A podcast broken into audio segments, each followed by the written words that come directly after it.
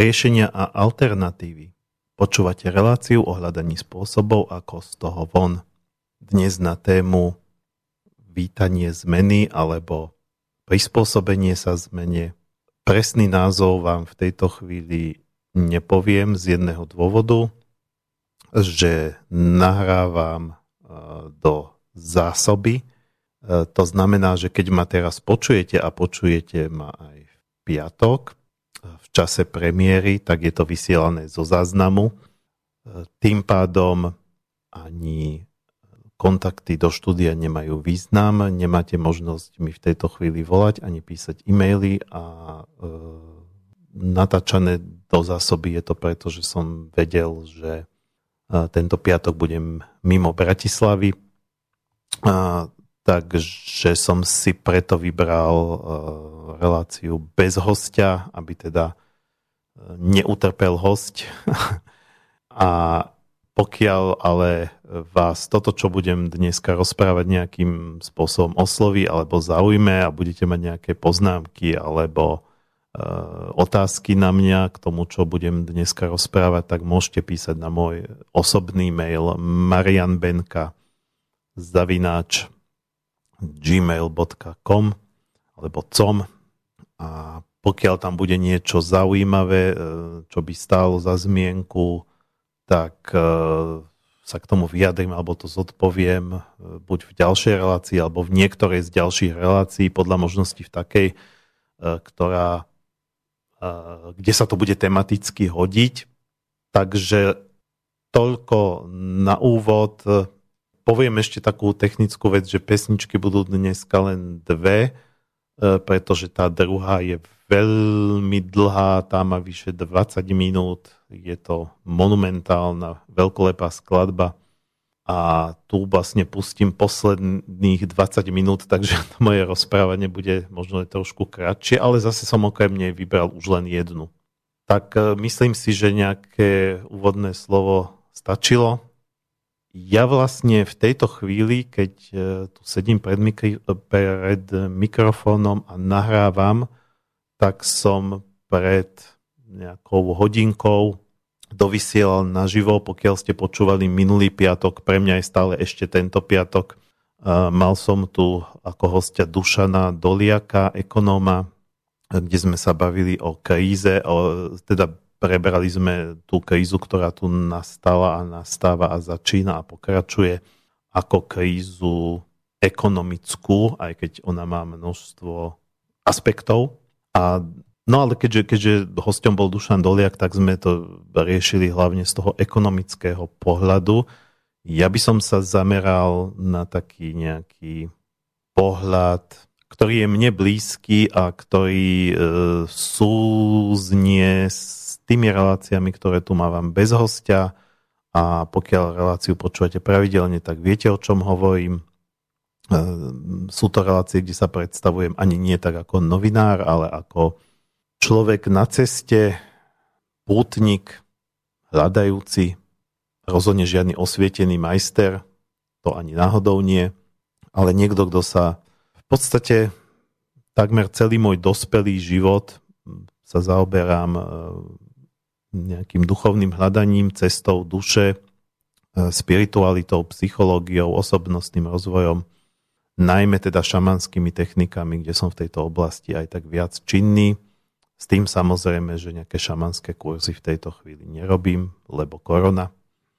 A nie je to ani pre mňa vôbec podstatné. Rozhodne to nie je pre mňa záležitosť existenčná, nakoľko sa živím ako novinár. E, no a z tohto pohľadu z tohto pohľadu by som sa rád v tejto relácii a ja sám za seba e, vyjadril e, k tejto kríze. Vyjadruje sa k nej samozrejme kde kto e, a každý, pretože tá situácia je natoľko silná pre nás všetkých, že čokoľvek budeme hovoriť a bez toho, aby sme to dali do kontextu tej situácie, tak to bude pôsobiť zastaralo a ním by, bude mať človek, ktorý by to počúval pocit, že to bolo natáčané ešte pred krízou.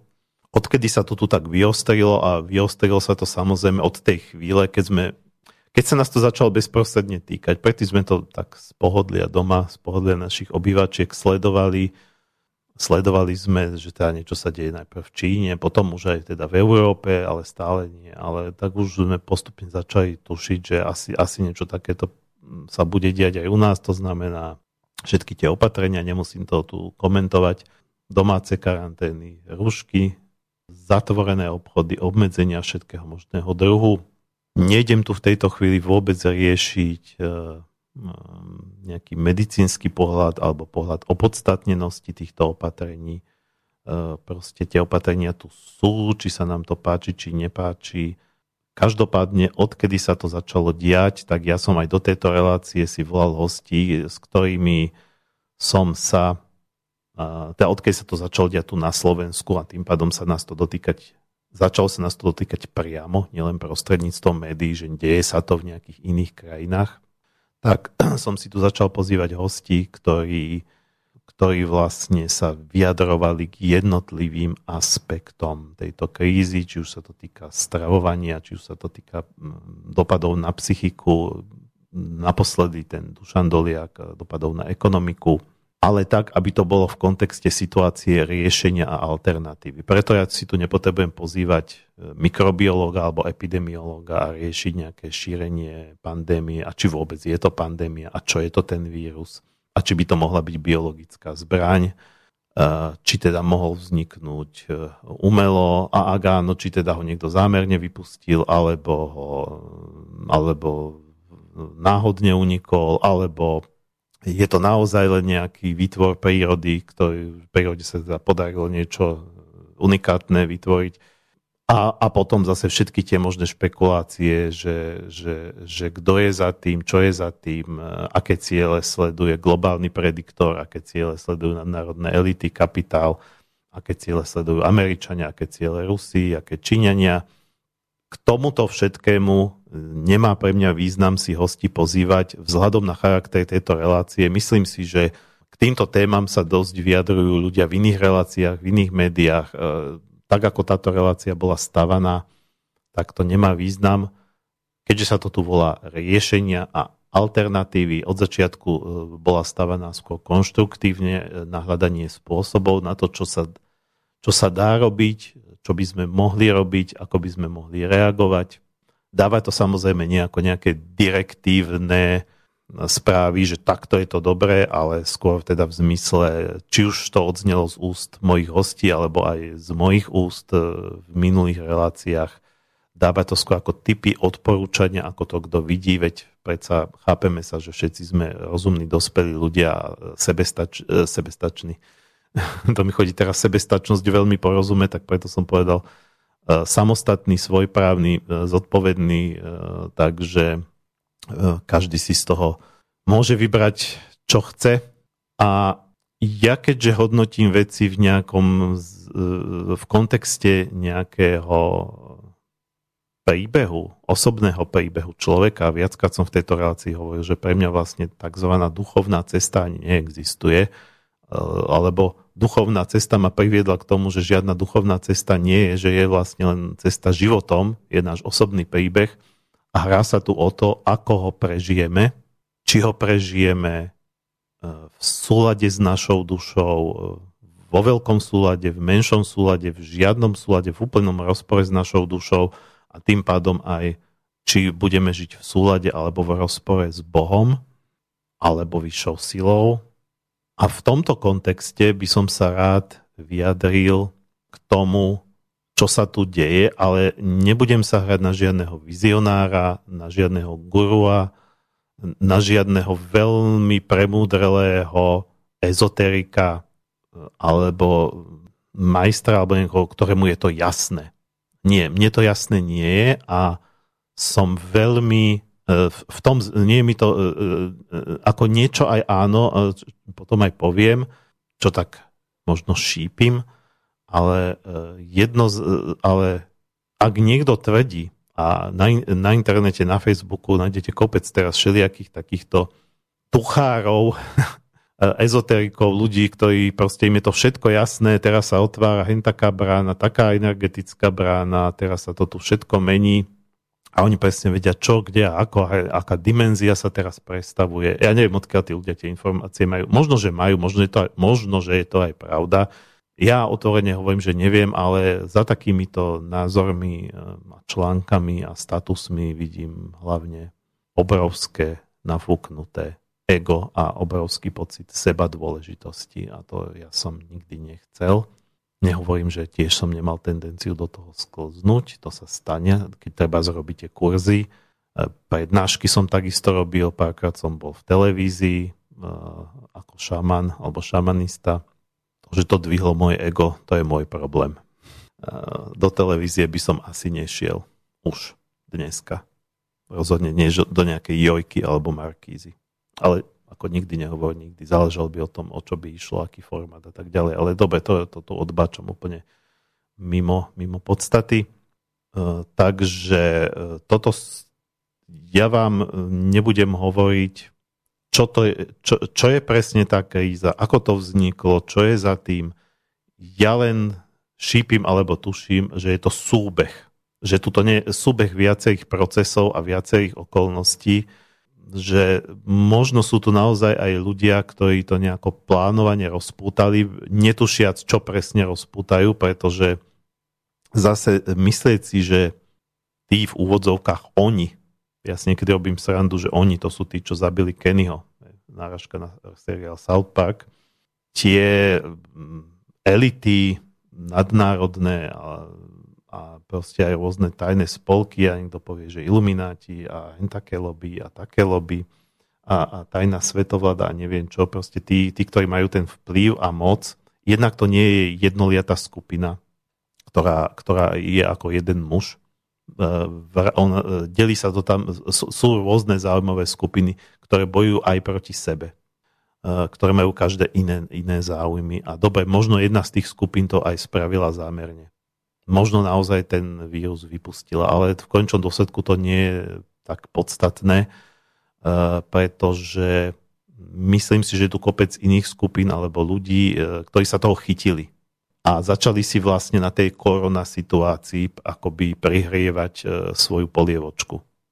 Takže z môjho pohľadu nie je e, ani tak, ako ja to všetko tak sledujem niečo, snažím sa to nejak vyhodnocovať, ale už je toho aj taký obrovský, obrovský presah všetkých možných informácií, videí, vyjadrení, že začínam hodne už selektovať a ako som povedal, pre mňa nie je riešenie, ak pre vás áno, tak kľudne, ale pre mňa nie je riešenie e, v tejto situácii upadať do nejakých ezoterických lacných eufórií, že vlastne ako je teraz dobre, lebo sa to tu celé, e, celé teraz ide čistiť a, a ľudstvo si to už dávno zaslúžilo a koronavírus, e, treba mu tie nožičky či vyčnilky, či čo to má boskávať. To som tiež videl v nejakom videu, takéto vyjadrenie nejakého duchovného človeka, pretože koronavírus nás vlastne prišiel zachrániť, prišiel prišiel, to tu, e, prišiel tu zastaviť tento svet, e, ktorý, ktorý fungoval tak, ako fungoval, sebecký, koristnícky, všetko tu bolo postavené na zisku, čo je samozrejme pravda. A ako ten svet fungoval, fungovať už dlhodobo nemohol a tak ako povedal aj v tej predchádzajúcej relácii Dušan Doliak, tak táto kríza by prišla tak či tak a vlastne od 2008 roku, keď to bereme z toho ekonomického pohľadu, tá kríza systému, ktorý je naozaj založený na, na nezodpovednom e, drancovaní a na nadspotrebe a na egoizme, tá by prišla bez ohľadu na koronavírus, alebo tá, že či tu je, alebo či tu nie je.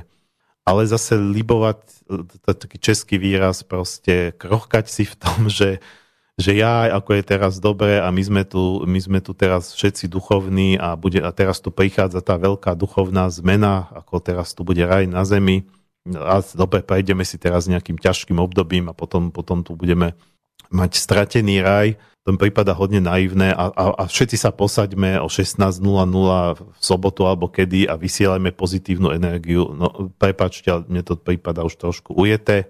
Uh, nehovorím, že nemá význam meditovať, meditácia, modlitba, šamanská cesta, všetky tieto techniky, veď o tých som aj ja rozprával, to sú, to sú veci, ktoré nás môžu naopak podržať, ale pre Boha, ako robiť to takýmto násilným spôsobom, tam naozaj význam nevidím. Pokiaľ budete si meditovať sami pre seba, ale už len preto, aby ste sa, nemusíte hneď zachraňovať svet a podporovať nejakú zmenu, o ktorej ani neviete, aká bude, ale, ale, ale keď vám tá meditácia pomôže sa skľudniť, vyrovnať sa s tým napätím, ktoré tu vzniká v každom, aj, aj myslím si, že dneska v úplne každom nejaké napätie to vyvoláva, pretože aj, aj keď každé, u každého možno v niečom inom. E, niekto sa bojí, že, e, že, že bude nakazený, alebo že nakazí svojho starého otca, ktorý je v tej rizikovej skupine. Niekto sa bojí e, totalitných opatrení, idú nám tu sledovať mobily, ehm, straší sa povinným očkovaním, dokonca povinným čipovaním. Zavedie sa tu teraz e, policajný, totalitný štát. Áno, tie tendencie tu sú, ale a treba na ne upozorňovať. Aj my ako médium Zemavek na to upozorňujeme pravidelne, aj budeme upozorňovať a budeme to strážiť, pretože to by mala byť úloha média, e, keď sa tu siaha na demokraciu. Ale zase e, mať teraz takéto nastavenie, tako, som hovoril, jedno nastavenie takéto ezotericko-slniečkové, že, že ako e, super, e, teraz tu bude tá pozitívna e, zmena. Druhé, druhé tak v tom, nevidím to ako moc konštruktívne, alebo vidím to trošku ako taký sebaklam. Takisto, takisto nevidím ako veľmi konštruktívne také nastavenie, že budem sa teraz triasť a báť iluminátov a nadnárodných elít a neviem proste koho všetkého, e, kto nám tu, kto nám tu teraz nachystal nejaký strašný osud, čiže z jednej strany e, naivne veriť, že tu bude raj na zemi a z druhej strany očakávať nejaké totalitné orvelovské peklo, kde sa už nebude dať pred ničím uísť a všetci budeme, buď nás pozabíjajú, alebo povinne zaočkujú a naženú do nejakých ohrad a budú kontrolovať každý náš krok a každý náš dých. Takže z môjho, ako obidva, obi, ale obidva tieto postoje majú nejaké, nejaké rácio, majú nejaký základ, pretože áno, z jednej strany tie totalitné tendencie tu sú a z druhej strany áno, je toto e, možnosť, je toto možnosť alebo príležitosť na, aj na nejaké očistenie, aj na nejakú zmenu.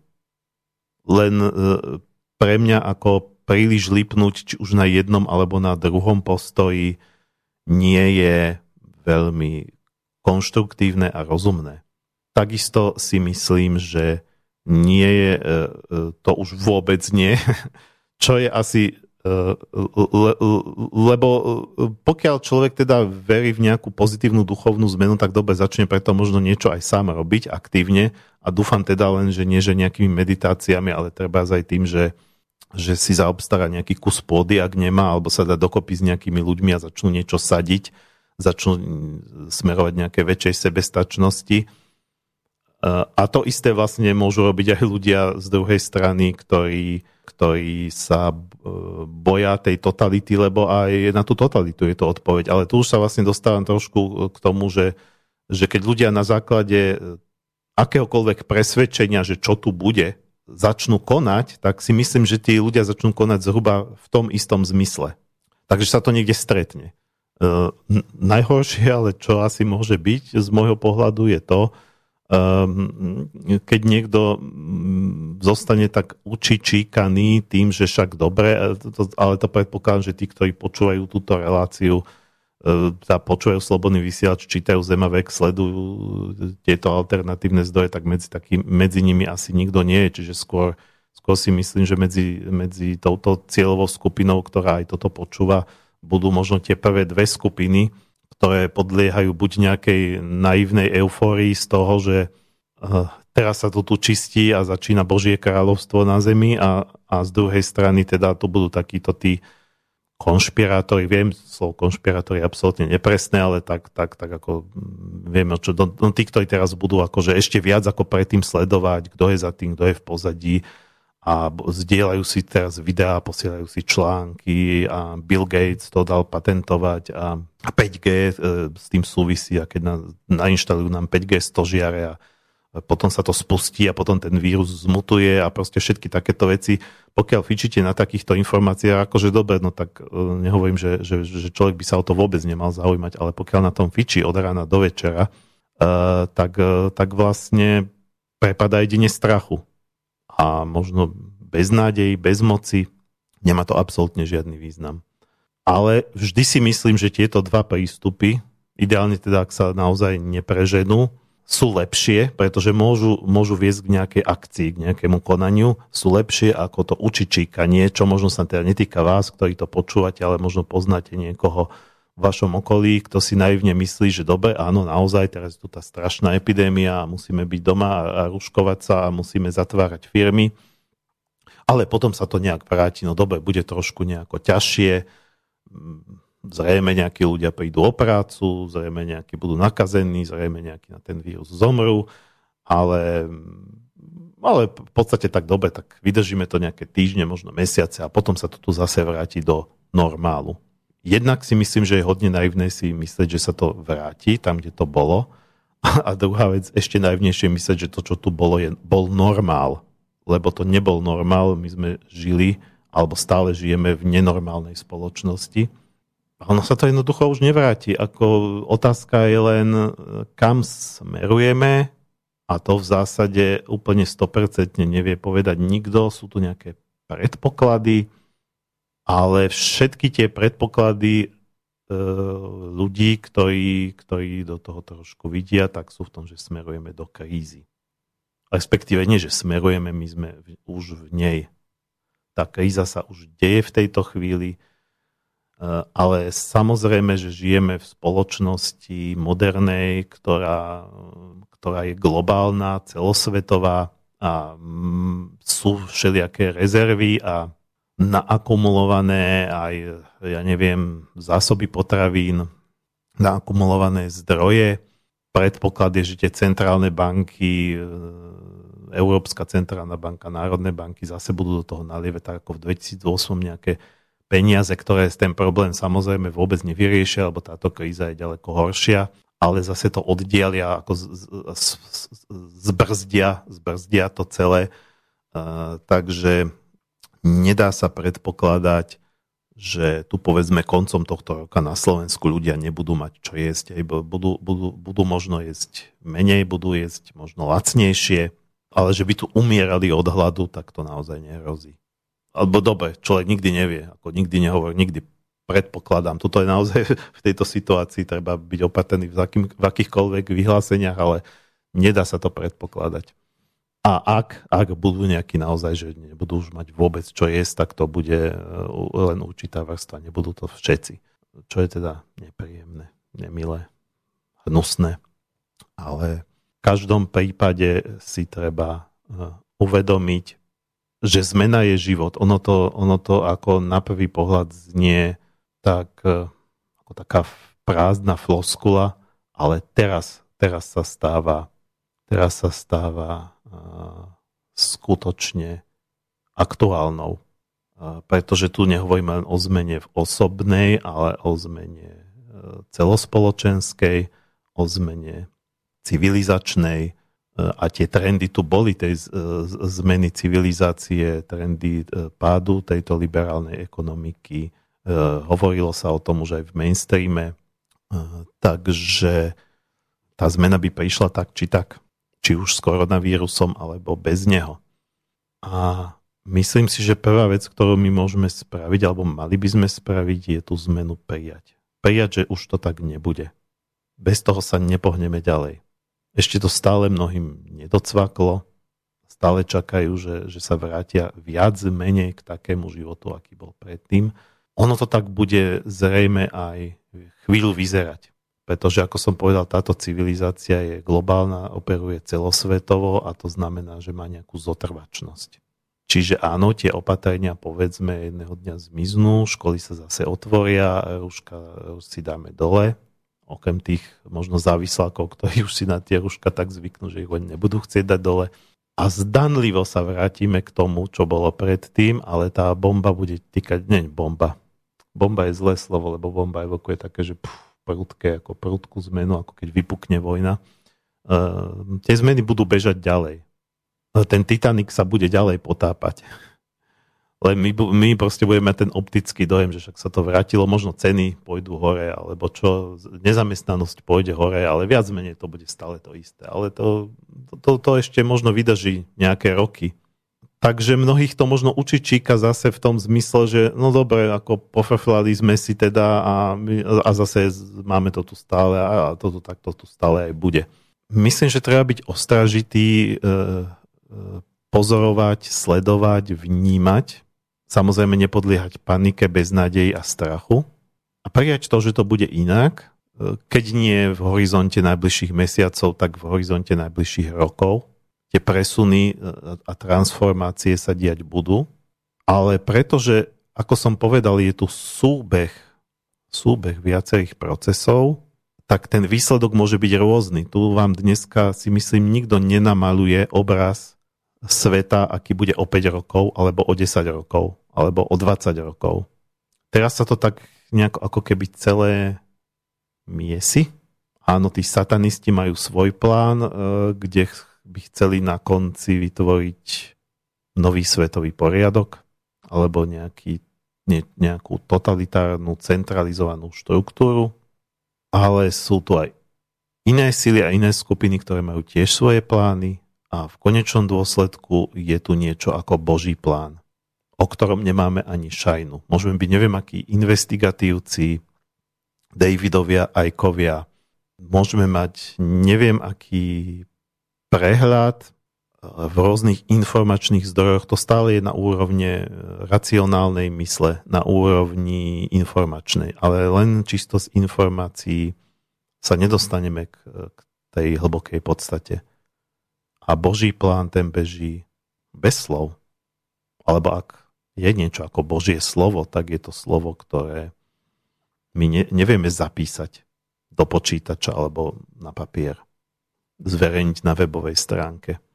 Pre mňa bolo zaujímavé stretnutie uh, s pánom uh, Petrom Hajekom, to, bol, to je bývalý hovorca Václava Klausa, taký kresťanský mysliteľ, publicista, vydáva teraz ten protiprout, e, kde hovoril viac menej o tomto, ale nemám to teda len od neho, ale ja sám to tak dlhšie vnímam, že žiaden plán, že každý plán na e, ovládnutie sveta musí nevyhnutne skončiť fiaskom alebo neúspechom. Aj keď to môže v určitej fáze vyzerať, že už to takmer zvíťazilo. A práve preto, že je tu aj Boží plán, ale ten nemá taký marketing. Pretože Boh marketing nepotrebuje. On, on je veľmi diskrétny, je skrytý. V súvislosti s Bohom sa častokrát hovorí o tajomstve s veľkým T.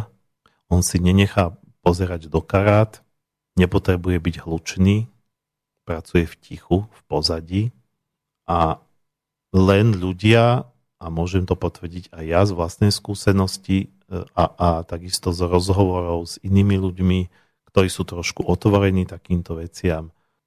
Môžete občas vo vašom živote zavnímať, že teraz sa ten Boží plán v mojom konkrétnom živote nejako prejavil cez nejaké zaujímavé stretnutie, cez nejakú zaujímavú udalosť, cez tzv. náhodu. Ja nie som natoľko múdry, alebo nechcem sa hrať na takého múdreho, aby som vedel povedať, že každá zásadná udalosť alebo to, čo vnímame ako náhodu, že je súčasť Božieho plánu, alebo čoho je to súčasť. Ale nejakým spôsobom mnohí sme to pocítili v našich životoch. Nejaké stretnutie s človekom e, a niekedy, ale niekedy súčasťou toho Božieho plánu môže byť aj niečo, čo my vnímame ako negatívne. Že sme teda prišli o prácu, že sa nám rozpadol vzťah. To sú tie Áno, to je to, o čom hovoria aj tí ezoterickí nadšenci, že teraz sa to čistí. Že teraz vlastne z nejakej vyššej vôle alebo vyššieho zásahu, možno ten koronavírus naozaj nakoniec sám Boh, možno, že je to, možno koronavírus je aniel transformovaný do biologickej podoby. Ja ako som sa síce tak, ako keď som to povedal, trošku pousmial, lebo hej, znie mi to naivne, ale čo ja viem. môže to byť aj pravda. Akurát pravda, ktorá sa nedá overiť. Do toho Božieho plánu proste nikto nevidíme. A tak vlastne ho ani nemusíme riešiť, pretože on sa rieši sám. Čo my môžeme riešiť, e, je to, ako sa na ten plán napojiť, ako byť s ním v súlade a bez toho, aby sme vedeli, aký je. Bez toho, aby sme poznali podrobnosti. To nie je o tom, ako že, ja neviem, že keď e, chcete prijať nejaké zamestnanie niekde, tak e, stretnete sa s tým vašim potenciálnym šéfom, hovorí sa tomu pracovný pohovor, alebo akokoľvek a on vám teda predostrie, no dobre, ak chcete e, u nás pracovať, tak to znamená, že toto bude vaša náplň, toto, toto, toto by ste mali robiť, toto bude vaša zodpovednosť a budete mať za to také, také, taký plat a povedzme, prípadne iné nejaké zamestnanecké benefity, e, všetko jasné. No a druhá vec je, že tá realita potom môže byť iná, ako nasľubujú sa veci na pohovore a potom dobre, ale to nejdeme riešiť. Ale viac menej idete, idete, idete do nejakého, že dobre, že tak si ťapneme, dobre, budem váš človek, budem pre vás robiť, lebo podľa toho, čo ste mi povedali, mi to vyhovuje. Alebo mi to aj nevyhovuje, ale potrebujem nejakú prácu. Pokiaľ vy chcete ale takýmto spôsobom akoby spolupracovať s Bohom, to znamená dovoliť Božiemu plánu, aby vstúpil do vášho života. A on beží multidimenzionálne cez všetky životy, všetkých bytostí, cez, cez osud planéty, proste vesmíru a všetkého, čiže je to niečo, čo sa nedá ani len si predstaviť, tak to samozrejme nemôžete pochopiť. A takisto si myslím, že nejde o to pochopiť ani len tú malú čiastočku, ktorá sa týka mňa konkrétneho, že teda mať jasné, že aha, tak v rámci Božieho plánu ja mám robiť toto a toto, toto, ako, ako keď som uvedol príklad tej firmy. Nemusíte to vedieť. To, čo budete robiť konkrétne, akože konkrétna činnosť, budeme robiť konkrétnu prácu, budeme, ja neviem čo, robiť ak, a aktivistu, budem sa snažiť teraz, povedzme, v rámci tejto krízy spájať ľudí. Ja, ja viem, že akože aj, aj tie spoločné meditácie o, o určitom čase, verím, že väčšina tých ľudí to myslí úprimne, tak oni tomu veria, preto ja to nechcem zase až príliš zahadzovať. Proste niečo tiež robia e, čo, a, a teoreticky to možno má aj nejaký maličký význam ale v zásade tie konkrétne kroky, ktoré vy budete robiť, tak e, oni e, nemyslím si, že sú určené nejakým plánom. Ako, ako v tom zmysle, že keď sa zamestnáte, tak e, že keď sa zamestnáte, tak, tak tam dostanete akoby presnú náplň a že s Božím plánom je to tak, že keď sa ako keby u Boha v, u Boha v úvodzovkách zamestnáte, že dostanete presné nejaké pracovné zaradenie, že tak tu budeš a budeš robiť toto a toto. To, to je manipulácia a myslím si, že to takto Boh nepôsobí, pretože nám necháva slobodnú vôľu. To znamená, že už hodne e, v tej kvalite nechať ten Boží plán pôsobiť v svojom živote, hodne o tom hovorí to známe Kristovo, nie moja, ale tvoja vôľa nech sa stane. A možno, že je to trošku nepochopené, lebo keď to človek takto bude brať doslova, tak to by mal znamenať, že mal by sa vzdať akékoľvek vlastnej vôle a vlastnej slobodnej vôle a to Boh od nikoho nechce. Je to len o tom, že sa tej vyššej vôli otvoríte, že sa na to nejakým spôsobom napojíte a začnete si všímať signály a myslím, že to som tiež hovoril v niektorej z týchto relácií a možno aj viackrát, že v končnom dôsledku medzi tou skutočnou, tou najhlbšou vôľou tej vašej duše alebo tým, po čo tá duša pišti a medzi Božou vôľou nie je žiadny rozdiel, pretože duša je súčasť Boha, čiže v tej najhlbšej podstate sme s Bohom jedno. My sami sme, nie že ja som Boh, to by bolo veľmi trúfale povedať, ale ja som súčasť Boha. Takže skôr v takomto vnútornom nastavení e, a súladení samého seba s tým, čo mi doživ... Čo, čo ten, lebo ten Boží plán, on pôsobí, on pôsobí naprieč, naprieč všetkými bytostiami teda pôsobiť naprieč mnou, on, ale keď ja sa mu neotváram, tak on len prejde cez mňa a budem si pidlikať len niečo svoje. Takže pre mňa je dôležité sa tomu otvoriť. A nedá sa tomu otvoriť, keď ste v krči, keď ste v strachu, keď ste v panike, e, keď sa bojíte o svoj život alebo o svoju prácu. V rámci Kristových výrokov je úžasný aj ten, ktorý rád používal svätý František, že o tom polnom vtáctve alebo nebeskom vtáctve, to nepamätám presne, nie som praktizujúci kresťan, takže neviem, ale viete asi, čo mám na mysli, že teda e, vtáci ani nesejú ani nežnú a predsa sa o nich pán Boh postará. A čo vy ste ako menej? A ak sa tomu chcete naozaj odovzdať a súznieť s tým a trošku ako s tým prúdom, ale teraz nemyslím prúd akože ísť s davom, myslím s tým prúdom toho Božieho plánu, e, neplávať proti nemu, ale trošku využiť ten prúd, aby pracoval aj vo váš prospech, pretože nebudete mu odporovať, ale pôjdete, pôjdete, pôjdete tým smerom. A to neznamená, že keď začnete ísť tým smerom, že váš život, že už nebudete mať žiadne voľby, pretože aj v rámci pohybu v tom prúde máte kopec volieb, ten prúd je širočizný, dávam veľa rôznych možností, môžete byť na kraji toho prúdu, v strede, e, všelijako sa hýbať, čiže to zase nie je o tom, ale e, keď e, na to, aby ste sa mohli tomu prúdu odovzdať, tak ako som povedal, treba prijať zmenu ako fakt. Platilo to doteraz a odteraz je to už tak viditeľné a očividné, že veci nezostanú tak, ako sú nielen v našich životoch, ale E, v živote celej spoločnosti, celej civilizácie. Nezostane to také, bude sa to meniť a my nevieme ako presne. Čiže okrem toho stavu prijatia tej zmeny je dôležitý stav prijatia toho, že nevieme. To znamená, že ideme do neznáma. A to, že ideme do neznáma, teda prestať furt, furt a stále, stále sledovať všetky tie možné prognózy a teraz ako bude, čo bude, Niektorí už majú presne vytvorený v hlave obraz, čo teraz bude. Niektorí ten e, obraz majú teda, ako som povedal, že tu bude celý svet sa zmení na jeden veľký koncentračný tábor, kde budeme všetci povinne zaočkovaní, začipovaní a tí, čo nebudú, tak budú možno v nejakých rezerváciách alebo budú rovno vyhľadzovaní nejakými spôsobmi. Iní majú teda už vytvorený dopredu obraz, čo bude, Eh, že, že, že teda tento kapitalizmus a nespravodlivý, nespra, nespravodlivý systém zázračne skončí a budeme tu žiť všetci v komunitách. Iní majú obraz, že teda príde tá hospodárska kríza a budeme bez práce a nebudeme mať čo jesť a, a, a bude to vyzerať povedzme ako v 30. rokoch minulého storočia, keď tí ľudia tam čakali v radoch na nejaké potravinové prídely. Ako fajn. Je dobre si toto všetko uvedomať. Toto, toto je niečo, čo môže prísť. Môže prísť aj všetko naraz. V rôznych častiach sveta, v rôznych lokalitách. Niekde bude totalitný režim, niekde budú žiť ľudia v komunite, možno sa v tej komunite budú musieť skrývať pred tými, pred tými, ktorí budú v tej totalite Samozrejme, niektorí budú bez práce a tak ďalej, ale e, áno, toto treba všetko vnímať ako možnosti, ale nie, že toto teraz takto bude. Určite, 100%. Bude to tak a nijak inak. To veľmi vie človeka zablokovať.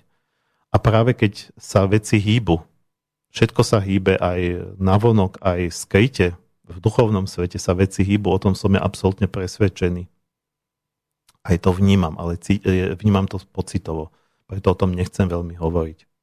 Ale preskupujú sa veci. Aj, čiže aj tí ezoterici majú svoj kus pravdy, len, len to absolutizujú. To je to nešťastie.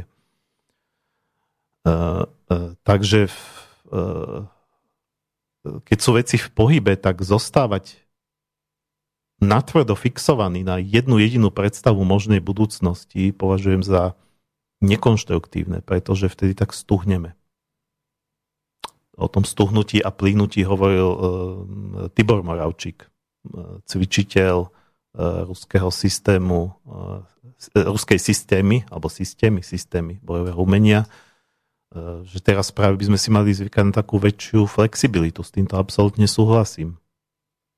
Neriešiť toľko, uh, neukotvovať sa na nejaký pevný bod. Ísť do toho prúdu, tiecť, prúd, prúdiť, hýbať sa, meniť sa, ale veľmi pozorne sledovať, ako sa mením ja, ako sa mení situácia okolo mňa, ako sa mení svet, ako sa menia moje reakcie, e, ako, ako sa ja mením e, v reakcii na to, ako sa mení svet a potom príjmať samozrejme aj konkrétne opatrenia, konkrétne veci, konkrétne činy. Čo, mo, čo môžem ja urobiť, čo môžem urobiť sám, čo môžem urobiť, ja neviem, v spolupráci s mojimi rodinnými príslušníkmi, čo môžem urobiť možno v spolupráci s mojimi susedmi alebo ďalšími ľuďmi. Ja viem, že teraz sa spájať je ťažké, pretože všetci sú vykoronovaní a zavretí doma, ale stretávať sa môžeme tak či tak a môžeme už začať aj prípadne komunikovať s nejakými našimi známymi, keď aj sa bojíme, alebo oni sa boja stretnúť osobne, tak na diálku e, komunikačné prostriedky fungujú. Ale toto všetko e, už ako výsledok toho, že, že to celé pustíme. Že si uvedomíme, že ideme do neznáma a je nám v tomto pocite dobre. Pretože sme len v takom nejakom príbehu. Nevieme síce, kam ten príbeh smeruje, ale o tom to je. Vás by bavilo ísť do kina na film, že by ste dopredu vedeli, ako to skončí. Nie, vás baví ísť do kina alebo do divadla, alebo si prečítať knihu s tým, že neviete, ako to skončí. A prečo to neaplikujete na váš život? A mnohí aplikujú, ale prihováram sa tým, ktorí to nerobia. Všetko je príbeh. To je jedno, či je ten príbeh zapísaný v nejakej knihe, spracovaný e, v nejakom meleckom diele. Mnohé tie príbehy sú aj na základe skutočnej udalosti mimochodom alebo, alebo sú obrazom nejakých vyšších práv, čiže nie sú to veci len tak vytúcané z prsta. A vy keď chcete mať trošku viac toho vášho života, tak je dobré e, si uvedomovať ten váš príbeh. O čom je ten môj príbeh? A všimnite si, koľkokrát vám vaše životné plány nevyšli. To je taká pekná prúpovidka, že keď chceš rozosmiať Boha, tak ho zoznám so svojimi plánmi. Lebo život mieni, pán Boh mení. E, človek mieni, pán Boh mení. Alebo človek mieni, život mení. Takže prijať zmenu, prijať neznámo, prijať život a náš príbeh ako dobrodružstvo. Ako niečo, čo nevieme, kam to smeruje. Ale tešíme sa na ten zážitok, na tú jazdu. Ale zase jazda by mala byť spojená s nejakou zodpovednosťou. Ja stále hovorím aj o rovnováhe. Teda nie, že teraz svet ide do korony a možno do, do, do zániku a tak sa na všetko vykašlíme a len si užívajme. Dobre, kto chce, nech si to aj takto robí. Chápem ľudí, ktorí, ktorí majú nejaké dôvody to robiť aj tak, ale e, predpokladám, že aj túto reláciu počúvajú takí uvedomelejší ľudia a možno, že by si človek mal povedať, že dobre, niekto si povie, že ja už som svojim príbehom to naplnil všetko možné vrchovate a ja už nepotrebujem nič riešiť, tak už budem len pozorovať v rámci celého tohto, že kam sa to ten svet rúti. No ale niekto si môže ešte povedať, a bolo by fajn, keby takých ľudí bolo čo najviac, že okrem toho, ako sa bude vyvíjať môj osobný život, tak ma zaujíma, ako sa bude vyvíjať, ako sa budú vyvíjať životy mojich blízkych, mojich súkmeňovcov, keby som to mal tak šamanisticky povedať. E, to znamená e, ľudí môjho rodu, môjho kmeňa, môjho národa, a čo by som ja v tejto situácii ešte mohol spraviť? Nie, že pre seba, ale aj pre druhých. Jasné, že aj pre seba. Tak, pozerám, že rozprávam skoro hodinu, takže dáme si prvú pesničku, potom posledných 20 minút, 22, tuším dokonca, áno, 22, bude znieť tá obrovská megaskladba, ktorej poviem tesne predtým, ako ju pustím. Teraz bude taká štandardne dlhá, ktorá je práve o tom, že všetko sa mení a že žiadne istoty vlastne neexistujú. Všechno, co žije, hýbe sa. To je, to, je vlastne, to je vlastne jedna veta z tejto piesne od autorskej dvojice Habka Horáček. Skladba sa volá Hladiny a spievajú spevák Karel Dobrý.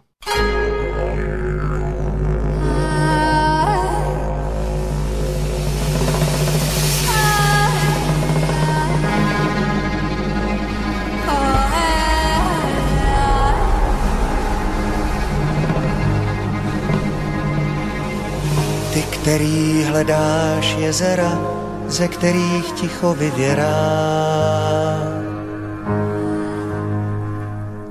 A kde je psáno ve skalách, ozvěna emigrovala.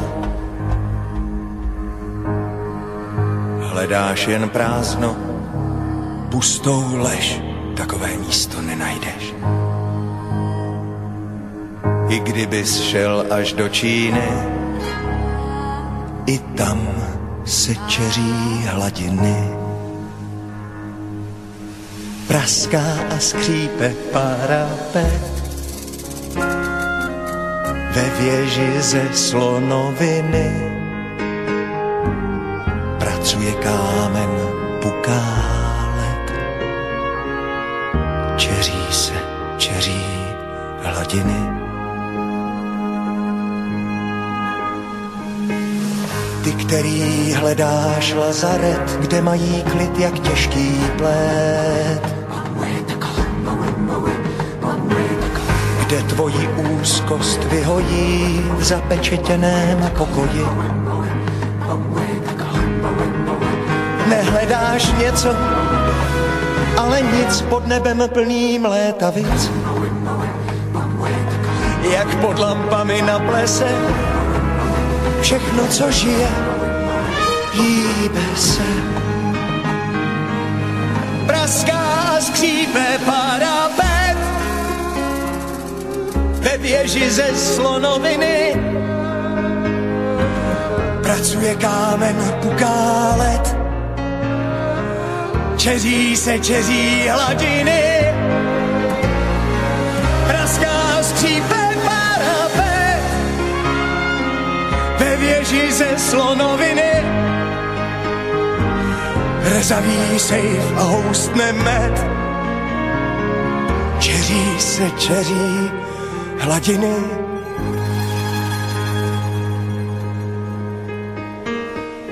Jako ta myš, co hledá sír, chtěl bys prý najít monastýr.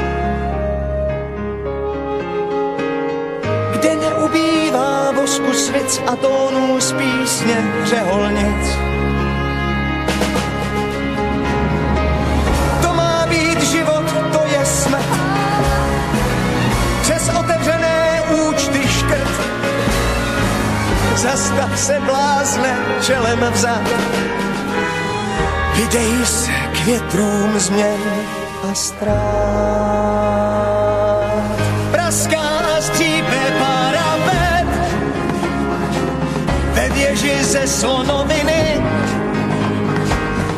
Pracuje kámen pukálet, čeří se čeří hladiny. Praská a střípe parapet ve věži ze slonoviny rezavý sejf a houstne med. Čeří se čeří hladiny,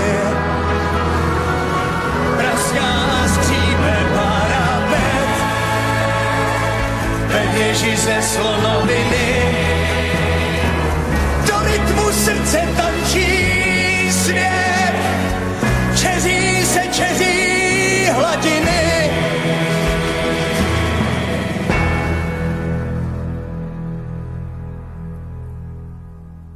Počúvate reláciu riešenia a alternatívy na tému zmena v našich životoch alebo kríza ako príležitosť na zmenu.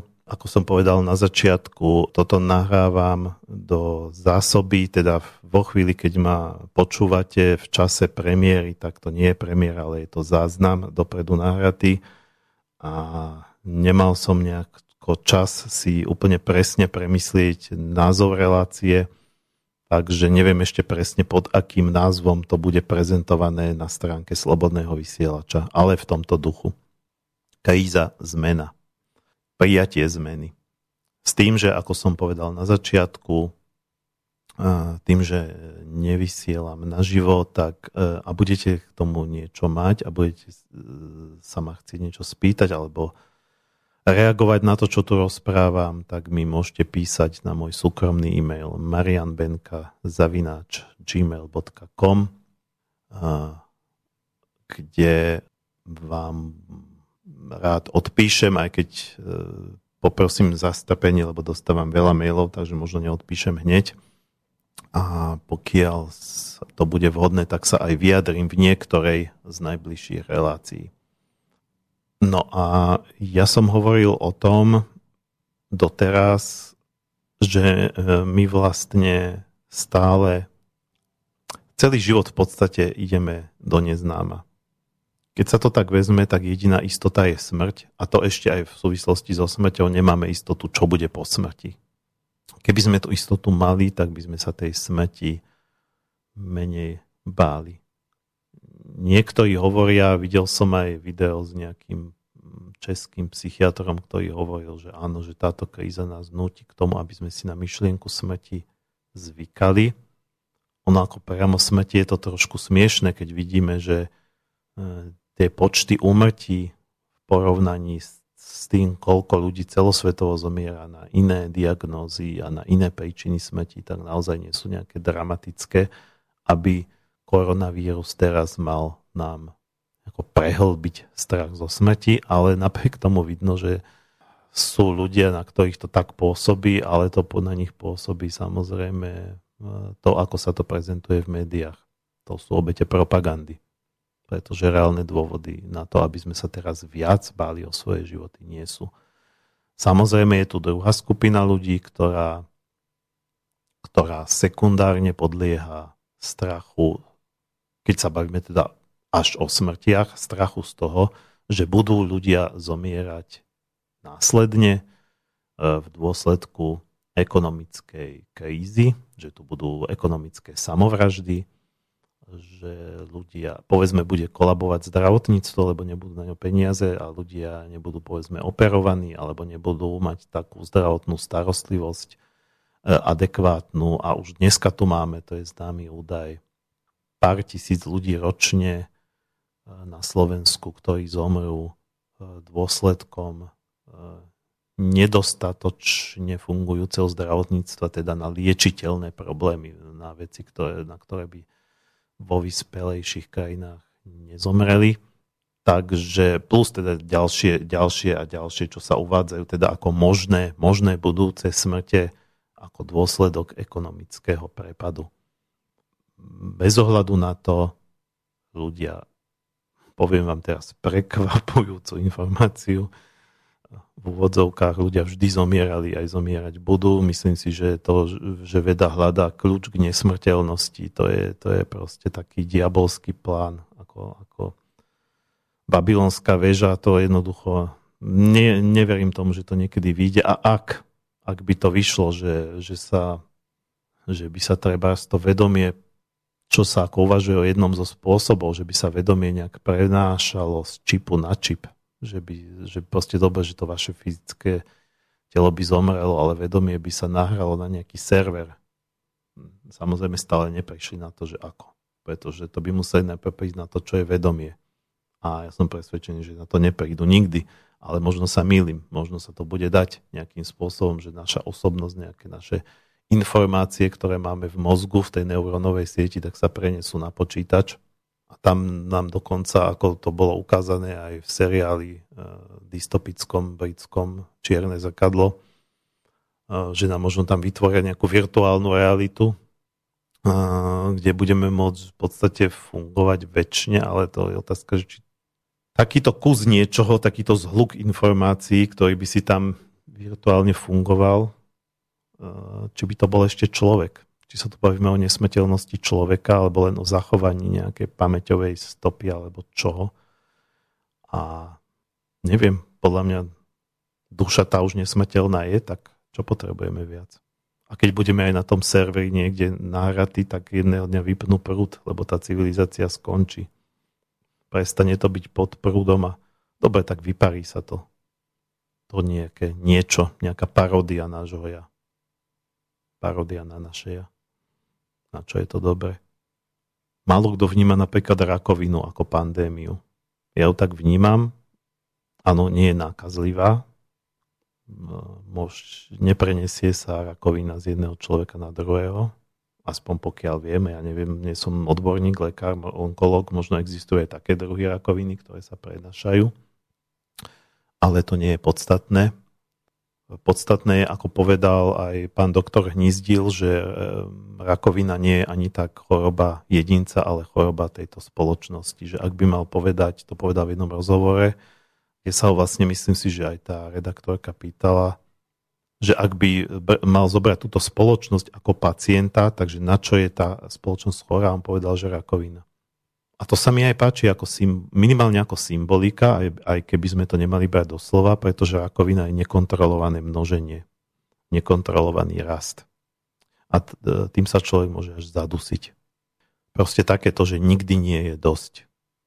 Nemyslím si, že len v materiálnom e, slova zmysle, akože nikdy nie je dosť peňazí a neviem čoho, jedla a dovoleniek a tam, tam si myslím, že väčšina ľudí má nejakú rozumnú stopku, že naozaj už viacej nakupovať netreba, ale um, ako keby sme to prenášali do všetkého, povedzme aj do vzťahov, že to, čo očakávame od našich partnerov, ako keby toho nikdy nebolo dosť. Nehovorím, že to robia všetci, ale proste ako jeden z tých fenoménov toho nikdy nie je dosť. Niekto to má aj takto vo vzťahoch Niekto to má tak v práci.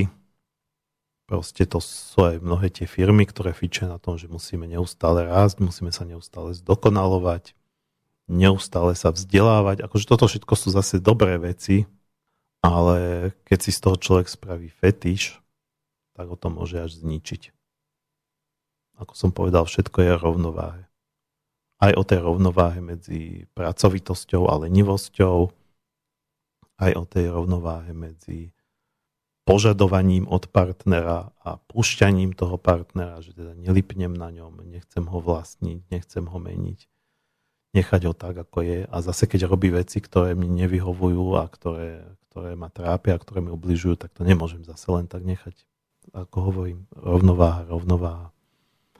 A že je zmena nevyhnutná. Teraz naozaj neviem, či tá, či tá zmena ktorá tu je tá, tá spôsobená tým koronavírusom, či, či je riadená a ak tak kým, ale že zmena e, celosvetovo a celoludský je nevyhnutná, to je o tom, to, to, je, to je jasné, to, mne je to jasné roky, rokúce, pretože sme sa vychylili z rovnováhy a vždy, keď sa vždy, keď sa akýkoľvek systém, či už prírodný alebo spoločenský, vychylí z rovnováhy, tak sa to musí niekde začať dorovnávať.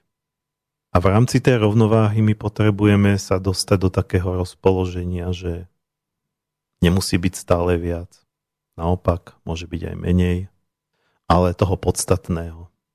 Možno to, čo je pre nás skutočne podstatné, pre našu dušu, tak to sme stále odsúvali kvôli iným veciam.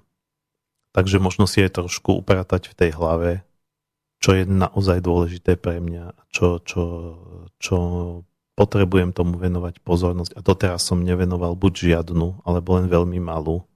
Takže možno uberať z tej kvantity. Teda z toho postoja treba viac. A to nemusí byť, to nemusí byť peniaze. To môže byť aj láska. Ale to, alebo, ako to, to nie je tá pravá láska, ale to, čo my považujeme, lebo väčšina ľudí považuje za lásku to, že niekto iný mi bude robiť dobre a nemyslím teraz len na sexuálne rovine, ale na akékoľvek, hej, bude mi poskytovať služby, bude mi, robiť, bude mi hovoriť príjemné veci o mne a, a toho nikdy nie je dosť. A to tiež nie je pravda.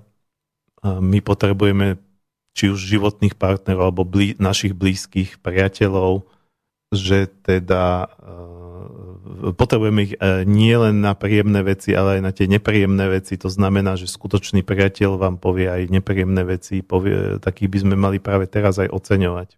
O to viac. Ktorí nám nastavia zrkadlo, ktorí, ktorí, ktorí nás aj, teda ne, ne, nemyslím, že budú deptať, ale konštruktívne aj kritizovať upozorňovať aj na naše nedostatky a napriek tým našim nedostatkom nás budú mať radi a budú nás podporovať aj v tom, aby sme tie naše nedostatky zvládli, lebo zbaviť sa ich nevieme, ale vieme sa s nimi naučiť fungovať, vieme sa naučiť s nimi žiť, vieme sa naučiť z tých, aj z tých nedostatkov vyťažiť aj niečo dobré, ako sa hovorí, všetko zlé je na niečo dobré, aj naše nedostatky. A samozrejme aj táto kríza.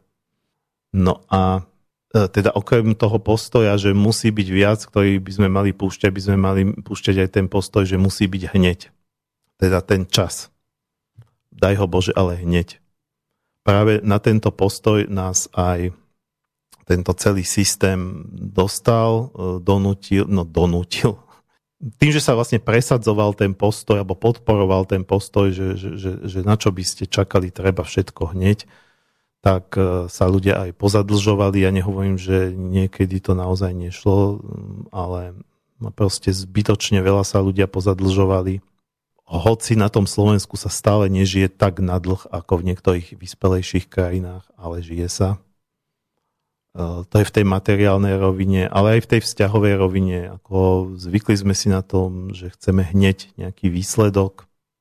Poznáme, povedzme, áno, typické je to pre mužov, ale, ale aj žien sa to týka. Dneska vôbec to nie je, by som povedal, že výlučne mužská vlastnosť, takáto, že, že teda niekoho spoznám a hneď by som chcel, chcela, aby z toho bol vzťah, aby to proste, snažíme sa to urýchliť, ideálne proste e, do týždňa sa vyspať, alebo do dvoch, do roka sa zobrať a mať deti. Dobre, s deťmi to niektorí práve naopak oddialujú, ale proste, že veľa, veľa krát som sa stretol a teraz mi to až tak začína akoby dochádzať, že takéto moderné, že museli sme sa rozísť, lebo ten vzťah sa už nikam neposúval, už sa nikam nevyvíjal. Už, lebo proste stále, prečo by sa to muselo stále niekde posúvať? Prečo stále chceme nejaký pohyb? Ako áno, z jednej strany som samovoj, že treba prijať e, ten postoj, že život má byť zmena, ale to neznamená, že neustála a konštantná. A proste naozaj sú aj obdobia, keď e, takého nejakého utvrdzovania, takého nejakého utvrdzovania sa, e, proste aj, alebo aj toho stereotypu, niekedy ten stereotyp je potom taká typická výhovorka, že tak sa teraz, ja potrebujem z toho vzťahu odísť, lebo sa z toho stal stereotyp no tak teraz je kríza, tak sa možno budeme menej nudiť, možno nám bude menej dobre v zmysle toho pohodlia a bude nám viac dobre e, v zmysle takej nejakej zmysluplnosti a e, potravy pre našu dušu.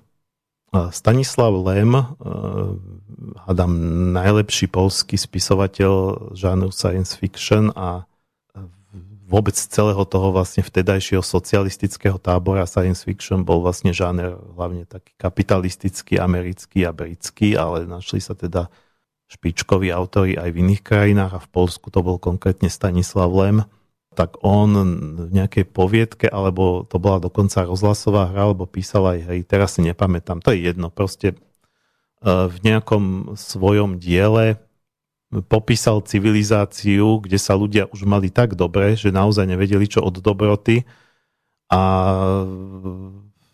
už upadali do takej až tuposti. Až do takej vyloženej tuposti a nudy životnej a proste straty zmyslu. No a ono to bolo trošku také akože satirické, lebo Lem častokrát písal tak e, do satíry, že e, teda akoby nejaká vláda tej planéty, kde sa to stalo, e, rozhodla, že aby teda vyšla v ústrety obyvateľstvu, takže mali už na to nejaké vyspelé technológie. Áno, tie vyspelé technológie dokázali zabezpečiť, že každý mal všetkého dosť a všetko bolo dokonalé, až na to, že, že tá dokonalosť tých ľudí ubíjala tak vlastne, aby tú dokonalosť narušili, tak využili tie svoje super vyspelé technológie. Vláda planety nariadila, že budú sa vyrábať umelé sopky a umelé zemetrasenia a umelé katastrofy. A potom, že vlastne chodili na nejaké ministerstvo zemetrasení napríklad, čo tam mali, alebo neviem už presne, čo to tam bolo, uh, sťažnosti od obyvateľov, že ja to zemetrasenie, čo ste, čo ste včera spustili, to bolo strašne slabé, akože na budúce viac.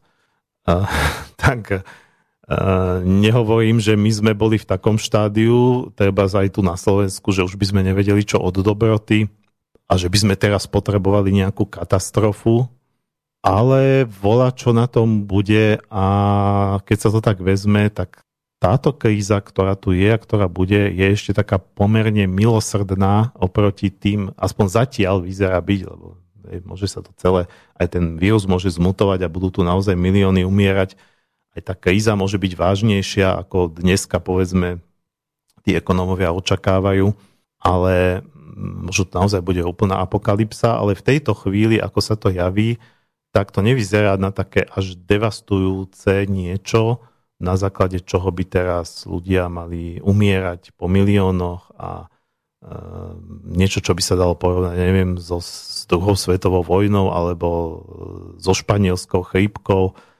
alebo proste s takýmito naozaj, a to boli udalosti, udalosti tiež prelomové, ktoré istým spôsobom zreštartovali ten svet, tú ekonomiku, ten systém a ten systém po takýchto veľkých drastických udalostiach sa zmenil. Ten svet po druhej svetovej vojne rozhodne nebol taký ako pred ňou. Teraz sa to zdá, ale tam to bolo nakoncentrované tých pár rokov tej vojny. Teraz sa to zdá, že toto tu bude niečo možno dlhodobé, možno sa to bude tak postupne ťahať a plynúť a nebude to také drastické, že by, tak ako tu niekto hovorí o spomalovaní tej vlny e, pandemickej alebo splošťovaní krivky, tak e, to je možno nezmysel, ale, ale takéto e, splošťovanie, takéto splošťovanie e, tých dôsledkov tej zmeny, čo sa týka dopadov na životy ľudí a nejakých osobných katastrof, tak tiež zrejme oproti tým katastrofám, ktoré boli predtým, ako ja neviem, bola tá druhá svetová, bol nálet, zbombardovalo sa mesto, lahlo popolom, polovička ľudí mŕtva, Takže to nebude zrejme takéto dramatické, e, ale bude. Bude. Len to bude možno naozaj viac rozložené v čase. Ale ako som povedal, e, v konečnom e, dôsledku je to jedno, pretože vždy boli nejaké nešťastia, vždy boli nejaké smrte, mohli byť časy prosperujúce, keď bola mizivá nezamestnanosť, keď každý mal prácu, ale aj v takých časoch niekto mohol prežívať osobnú tragédiu. A naopak e, v čase krízy e, môže, môžete vy konkrétne prežívať nejaké šťastie. Dokonca niekomu sa môže aj finančne lepšie dariť. V každej kríze sú firmy, ktoré alebo podnikatelia, ktorí nájdu nejakú novú príležitosť. Vždy, keď sa mení, tak vznikajú aj nové príležitosti, ale zase nerad by som tu vytváral nejaký naivný obraz, že tak sa teraz vlastne tešte, keď ste podnikateľ, no tak vymyslíte, áno, pozrite sa, tam tí začali šiť rúška, no tak nemôžu všetci teraz začať šiť rúška. Mne minule, ako už dávno som nemal taký ten marketingový hovor, čo vám zavolá slečna alebo pani z nejakého call centra a začínam niečo ponúkať, tak minule mi zavolala, ja to hneď ruším, tak ale stihla ešte povedať, že, že či nechcem kúpiť rúška. Tak Nehovorím, že takto. Ale možno niekto začne pestovať nejaké biopotraviny a potraviny budú naozaj dôležité a myslím si, že tam budú aj podnikateľské príležitosti, aj keď možno ťažko presaditeľné. Alebo vymyslieť niečo úplne iné. Akože áno, taký, taký môžu byť, ale teraz, teraz v zásade, keď hovorím, že niekto uprostred krízy môže prežívať šťastie, tak nemyslím šťastie z toho, že, moja, že ja som našiel nejakú podnikateľskú príležitosť. Takých bude zo pár. Uh, väčšina bude rada, keď sa bavíme o tej rovine materiálneho zabezpečenia a finančnej, že, že, že, že ak si nie že udrží, ale aspoň, tro, že keď im príliš neklesne ten životný štandard, ktorý majú dnes, že keď im klesne len trošku, už to, to, budú, už to bude možno úspech. A bavím sa tu o takej ľudskej, skôr, skôr o, o šťastí v dôsledku takej ľudskej spolupatričnosti, ľudského tepla, prepojenia. Momentálne to tak síce nevyzerá, keď sme všetci e, zakaranténovaní, ale myslím, že rozumnejší ľudia sa aj tak stretávajú, lebo veď totálny zákaz vychádzania tu nie je tak sa možno stretávajú len takí, ktorí si stoja za to. A samozrejme aj takí, ktorí sa takých stretnutí neboja, tak jasne aj ja rešpektujem, že chcel by som sa s niekým stretnúť a ten človek sa stretávať nechce, lebo sa bojí, tak nebudem ho na silu lámať. Ale nájdu sa aj iní medzi mojimi známymi, ktorí sa toho neboja, ktorí sa naopak stretávať chcú. A áno, vždy je to tak, že keď sú ťažšie časy, tak ľudia držia viac spolu. Takže je to v tomto zmysle to môže byť pozitívne. E, známy je príklad, teraz si nepamätám z akého greckého mestečka, keď, bola tá, keď prepukla tá kríza finančná v Grécku a e, boli problémy aj s platbami štátov a tie eurá proste naraz boli menej dostupné a strácali aj hodnotu, e, tak v jednom z tých greckých mestečiek si ľudia, ale tam bol aj osvietený starosta, ktorý tomu dopomohol a to zorganizoval, tak si proste vytvorili lokálnu ekonomiku a začali si medzi sebou vymieňať veci. Stretli sa tam v nejakých, neviem, či každý deň sa tam stretávali a proste v nejakých časoch na miestnej tržnici, kto čo má a vlastne si tam vymieniali veci za nejakú svoju lokálnu menu, ktorú ten starosta zaviedol. Predtým to nešlo, naraz tá kríza ich ako keby donútila. Naraz boli ochotnejší. A to je vlastne aj to, e, čo odznelo viackrát v tejto relácii, nielen z mojich úst, ale aj z úst niektorých mojich hostí, keď som mal ten typ hostí, ktorí riešili nejaké komunity a budovanie komunít, že zrejme e, niečo takéto vo veľkom e, sa bude môcť začať diať až vtedy, keď nám začne byť zle. A keď sme sa vždy stiažovali tu na Slovensku, že ako je nám zle, povedzme v porovnaní s Nemcami, áno, je to nespravodlivé, že keď slovenský robotník robí možno aj viac a má vyššiu produktivitu práce ako ten nemecký a zarobí len zlomok toho, to je pravda. Eh, ale si eh, treba aj uvedomiť, že v tom Nemecku tí ľudia žijú naozaj vysoko, vysoko nad pomery. Takže zase v porovnaní s nejakými krajinami tretieho sveta sa tu na Slovensku nežije zle. Alebo nežilo zle doteraz. Alebo nie najhoršie. Ako ani nie najlepšie, ale ani rozhodne nie najhoršie alebo aj niektorí, áno, hladové doliny, sú, nehovoríme teraz o Bratislave, sú oblasti, kde sa žije naozaj veľmi ťažko, alebo sú isté sociálne skupiny, ktorým sa žije veľmi ťažko. E, invalidní dôchodcovia, slobodné mamičky, nezamestnaní a tak ďalej. Áno, žije sa ťažko, ale e, stále to nebolo dostatočne ťažko na to, aby sa ľudia začali spájať. A samozrejme na tie ťažké časy sa dá reagovať aj tým, že budeme teraz ako človek človeku vlkom a že každý sa bude ešte viacej snažiť urvať si pre seba, no o to horšie to bude a o to, o to viac to pôjde e, do kytek, ako hovoria Češi. Takže dúfam, že takéto, takáto reakcia na ťažké časy nebude, nebude taká častá ale že sa vďaka tomu skôr vrátime k tým našim slovanským koreňom. Slovanská duša je viac o spolupráci ako o agresii, ako o tom, že urvať si na úkor druhého, je to viac o kruhoch, o takej tej, o, o takom tom prirodzenom súznení, o rovnováhe. Ja si myslím, že slovanský svet je svetom stále do istej miery, aj keď teda už je to všelijako tiež deformované, stále do istej miery akoby svetom nejakej možno zdravej rovnováhy medzi tým východným mysticizmom a, a západným materializmom, že my sme v našej hlbokej podstate stále ostali duchovní a zároveň praktickí. A, a vieme si poradiť. A samozrejme nie všetci. No ale pokiaľ napríklad kdokoľvek z vás alebo z nás vníma sám seba ako niekoho, kto, kto vie byť praktický a vie si poradiť, tak v prvom rade by si mal samozrejme e, vďaka svojmu rozumu a svojim schopnostiam a zručnostiam pomôcť sám to je, e, a svojej rodine, na tom nič sebecké nie je. Povedzme aj v zmysle nejakej väčšej sebestačnosti, Dušan Doliak v tej minulej relácii, ktorá je pre vás pred týždňom a pre mňa pred pár hodinami, hovoril aj o tom, že možno to bude smerovať k tomu, že, že, že budú nižšie platy, myslím teraz nižšie z pohľadu kúpy schopnosti, lebo očakávajú veľkú infláciu, ale to, to si vypočujte tú reláciu a možno ste ju počúvali, že možno to bude vyzerať tak, že ľudia budú robiť viac na čiastočné úvesky, lebo aj tie firmy budú šetriť a v tom zvyšnom čase si budú napríklad niečo pestovať. Že, bude nie, že nebude taká, um, taká zvláštna kombinácia programátor-záhradkár, programátor-rolník alebo pekár, alebo proste niečo takéto praktické.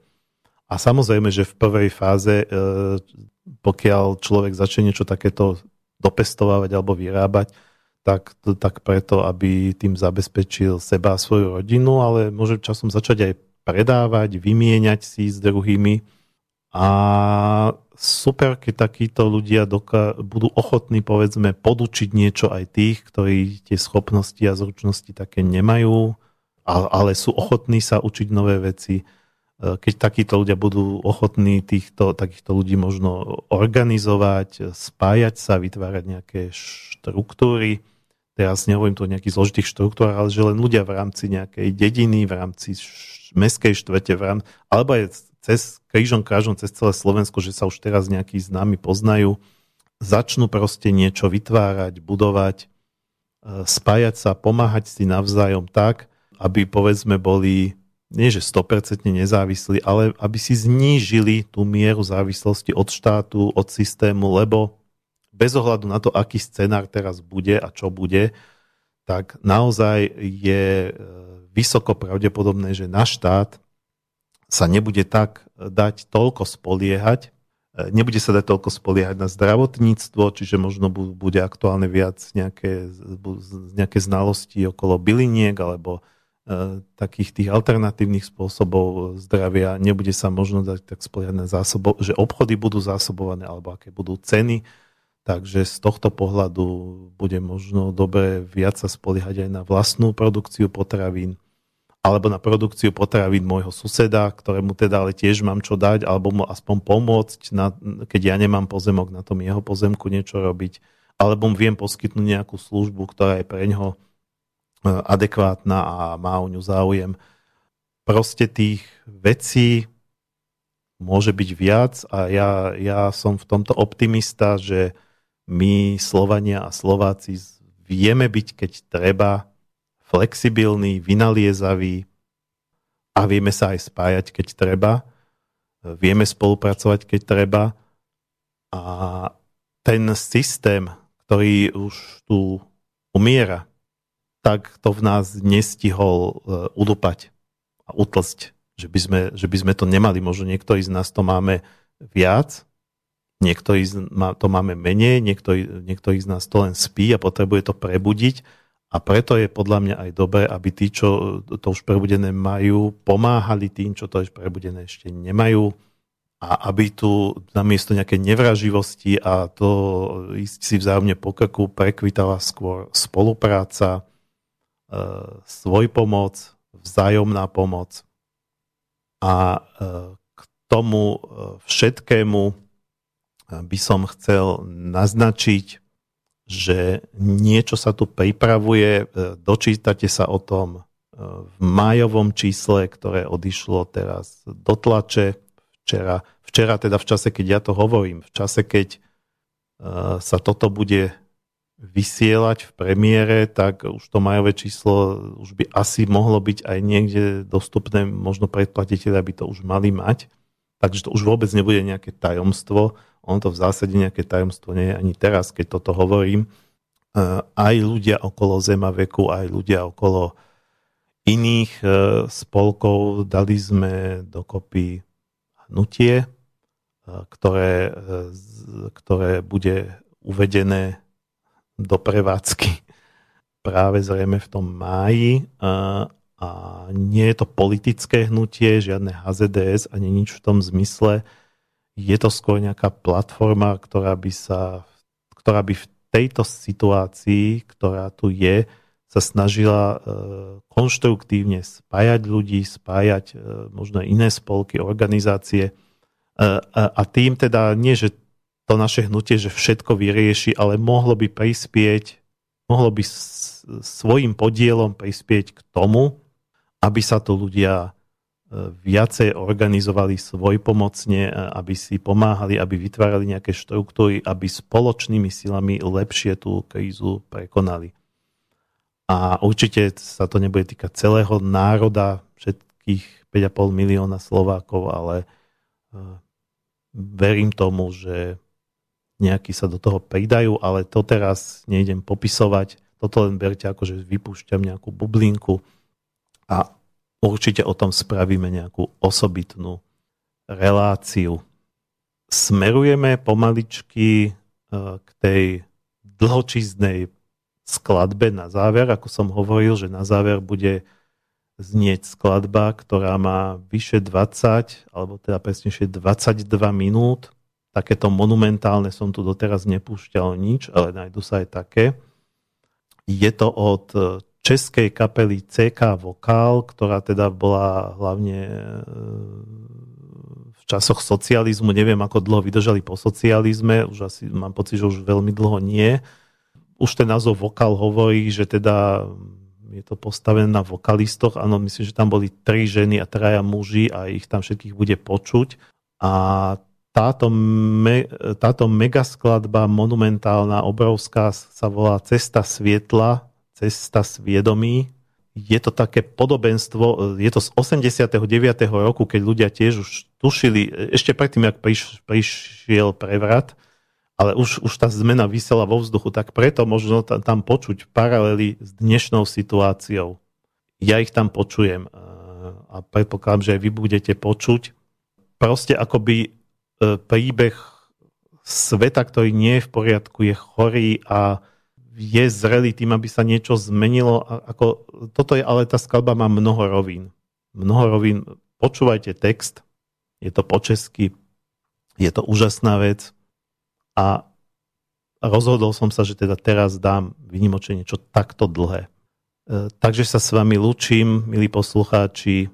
Ak Boží plán dá, tak sa budeme počuť aj na budúci piatok keby mi to niečo ošlo, tak minimálne z reprízy sa niečo pustí, ale predpokladám, že malo by byť normálne už živé vysielanie.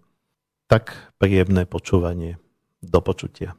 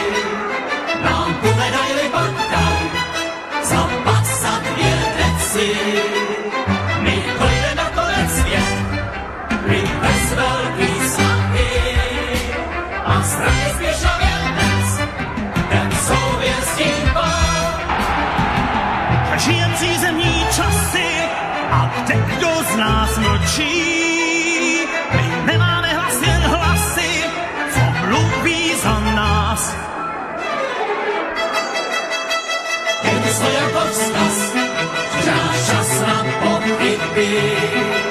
Míří na dogmatický stas, nemlčí i ryby. My slepeme na poukaz, na ruletě z daty.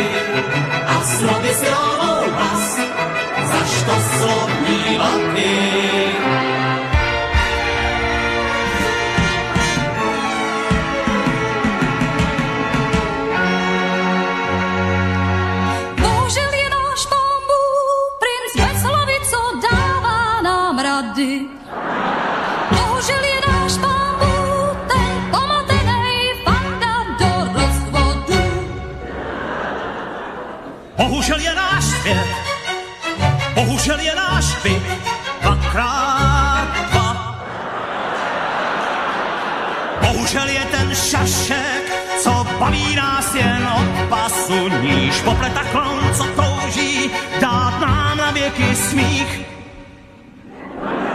Ale bohužel sbírá mozky, co zněknou po cukru štěstí. Bohužel je zasnalitej, bohu, bohužel